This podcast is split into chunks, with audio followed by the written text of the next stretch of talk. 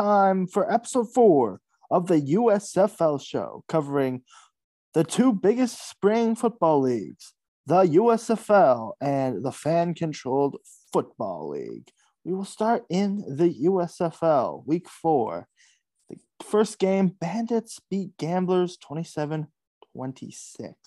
For the Gamblers, Clayton Thorson, 62.5 completion percentage, 240 yards, two touchdowns, one interception, 106.3 QBR. Rushing, Thompson, 24 attempts, 147 yards, one touchdown. Receiving, Ratliff Williams, two receptions, 85 yards, one touchdown. Zuber had three receptions, 73 yards, and one touchdown as well.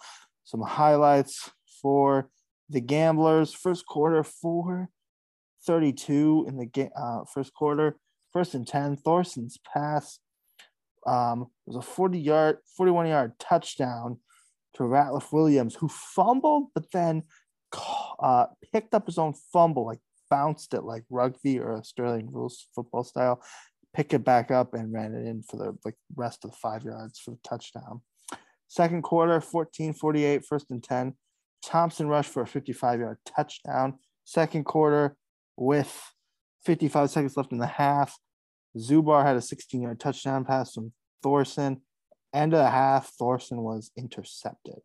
And finally, 12:30 in the fourth quarter, um, Houston had its punt blocked. Moving on to the Bandits, Jordan Ta'amu, 58.3 completion percentage, 255 yards, one pick, one touchdown, and a 77.9 QBR. Rushing, Washington had 15 attempts, 65 yards, one touchdown. Receiving, Dylan, six receptions, 120 yards, and a touchdown.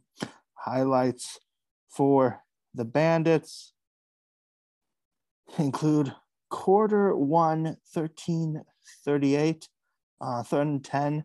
Ta'amu's pass was caught for Dylan for a 64 yard touchdown. Second quarter with 10 minutes. Uh, it was first and 10. Washington ran up the middle for a 13 yard touchdown. 250 left in the second quarter. There was a fumble out of the end zone, which was a safety. Fourth quarter with 11 minutes left, third and five. Jordan Ta'amu scrambled up the middle for a five yard touchdown. And with the game winning field goal attempt, um, fourth quarter with 13 seconds left was a 46 yard good field goal by Rouse uh, for the win. Uh, once again, the Bandits won 27 26. Moving on to game th- two, Stallions 3 0, Breakers 2 and 1. Stallions 122 13. Um, for the Breakers, they fumbled um, the first quarter at the 609 mark. Kyle Sloter's passed to Dixon uh, for a 10 yard touchdown, would get them on the board. That was in the second quarter with 118 left. Uh, the third quarter, 6 15. Third and 11. Sloter's passed to Dixon for 11 yard touchdown. Fourth quarter, 740 mark. Um, Sloter fumbled it out of the end zone for safety, like we mentioned earlier. Fourth quarter, with the 250 mark, Kyle Sloter's pass was intercepted. For the stats, Kyle Sloter's 55.3 completion percentage, 241 yards, two touchdowns, one pick, 75 QBR. Rushing, Ellis had 25 attempts, 90 yards. Receiving Dixon was seven, 86, seven receptions, 86 yards, two touchdowns. Now for the Stallions, um, right at the end of the quarter one, Smith threw an interception. Quarter two, 834 left, um, first and 10. J'Mar Smith passed to Mike Williams for a 47 yard touchdown. Eight minute mark of the second quarter, third and 10. J'Mar Smith throws it to Bolden for a 19 yard touchdown. Quarter four, six minute mark it was a block. They got Stallions got block punt and 120 left in the fourth quarter, fourth and 10.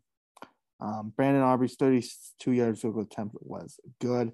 Passing uh, on the day, Smith was 39.5 completion percentage, 196 yards, two touchdowns, one interception, a 63 QBR, and receiving.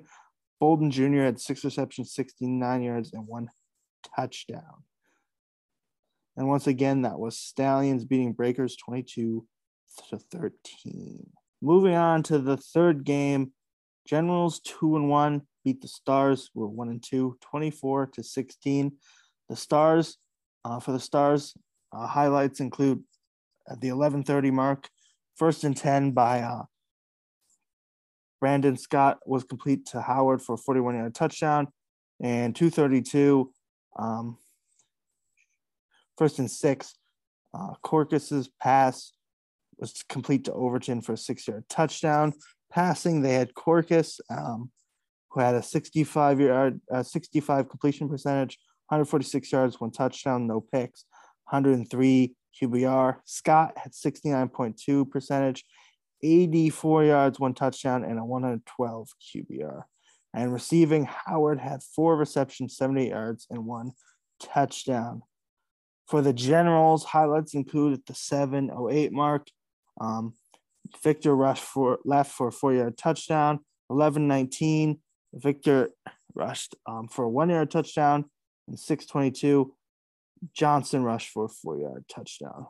Passing, Johnson was six of eight, 75%, uh, 130 yards, and 116 uh, QBR. Perez also played in this game. He had he was eight of 15, 53% um, completions, 75 yards, 68 QBR. Rushing, Williams had 110 yards on 19 attempts, no touchdowns. Johnson, 11 attempts, 91 yards, one touchdown. Victor, 13 uh, attempts, 50 yards, two touchdowns. Receiving, their leading receiver was Turpin with five receptions and 78 yards. Moving on to the final game of the week, Panthers beat the Maulers. Maulers go to 0 and 3. Panthers move to 1 on 1, uh, 1 and 2 on the season. And, um, the highlights for the Panthers are quarter one, 12 minute mark. Scott rushed for six yard touchdown. Quarter one, 535, third and one, Paxton Lynch ran rush for a one yard touchdown. And fourth quarter, 412 mark, uh, second and four, Corbin rushed for a four yard touchdown. Passing was Shea Patterson, 400, uh, 47 completion percentage, 48 yards, 53 QBR. Paxton Lynch started this game, but did leave the game mid second quarter with a ankle injury. He got on a really good run, running play from him, got out like 15 yards on first down, but he tweaked his ankle on the play, so he would leave during the mid second quarter. But he had 37.5 completion percentage, 23 yards, and 45 over uh, QBR. Rushing Corbin, 20 attempts, 133 yards, one touchdown. Um, stats for the Maulers include um, Josh Love, 10 of 19 for D, um, two completion percentage, 83 yards, no touchdowns, no picks. Lauletta was 9 of 12, 75 completion percentage, 41 um, for 41 yards, no touchdowns, no picks. Rushing, London had 11 attempts for 68 yards, and the leading receiver was Walker, who was 5 for 58. All right, news around the USFL is all 368 uh, 360 players um, are agreeing to form a union.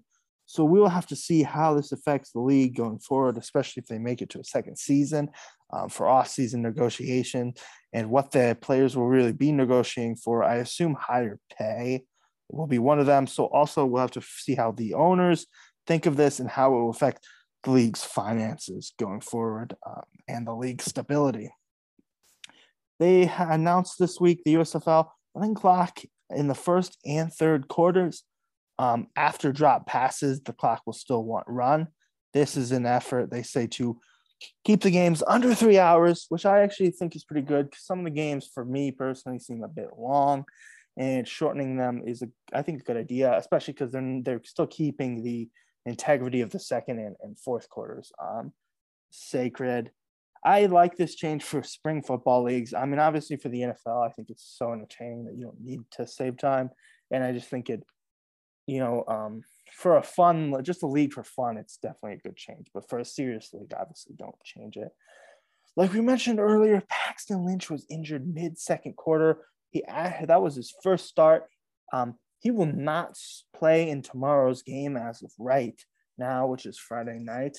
Um, he was actually having a really good start to the game. He put up a 16-0 league, uh, 16-0 league. He trot lead for the um, Panthers. He tried to stay in the game for like what a half another half a quarter, but he ended up leaving in the mid um, mid second quarter. But he yeah he led them to a 16-0 lead, and then Shea Patterson finished, but he only led them on one scoring drive um, for the for the rest of the game. Offensive player of the week was Johnny Dixon for the wide receiver for the New Orleans Breakers. Defensive player was DeMarquis Gates, linebacker, Birmingham Stallions. And for my week four USFL predictions, I have Stars over Panthers, Generals over Maulers, Stallions over Bandits, and Breakers over Gamblers. All right, moving on to the Fan Control Football League Week Three, Session One, Game One.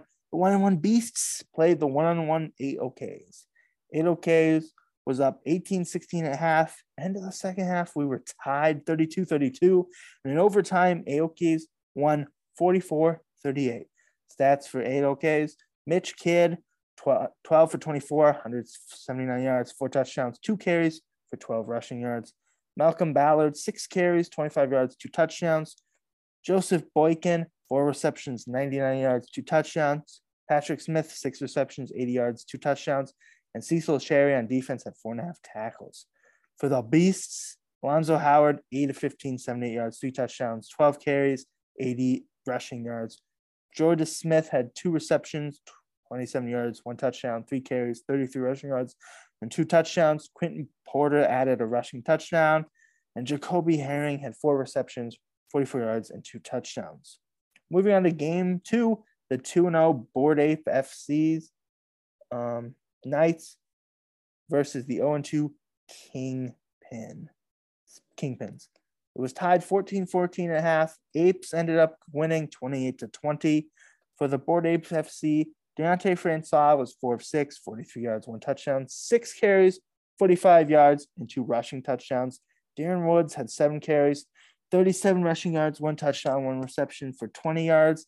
Tommy Anger had one receiving touchdown, and Jim Jones on defense had four and a half tackles and one sack. For the Kingpins, Tyree Jones was three of 11, 50 yards, one touchdown, one pick.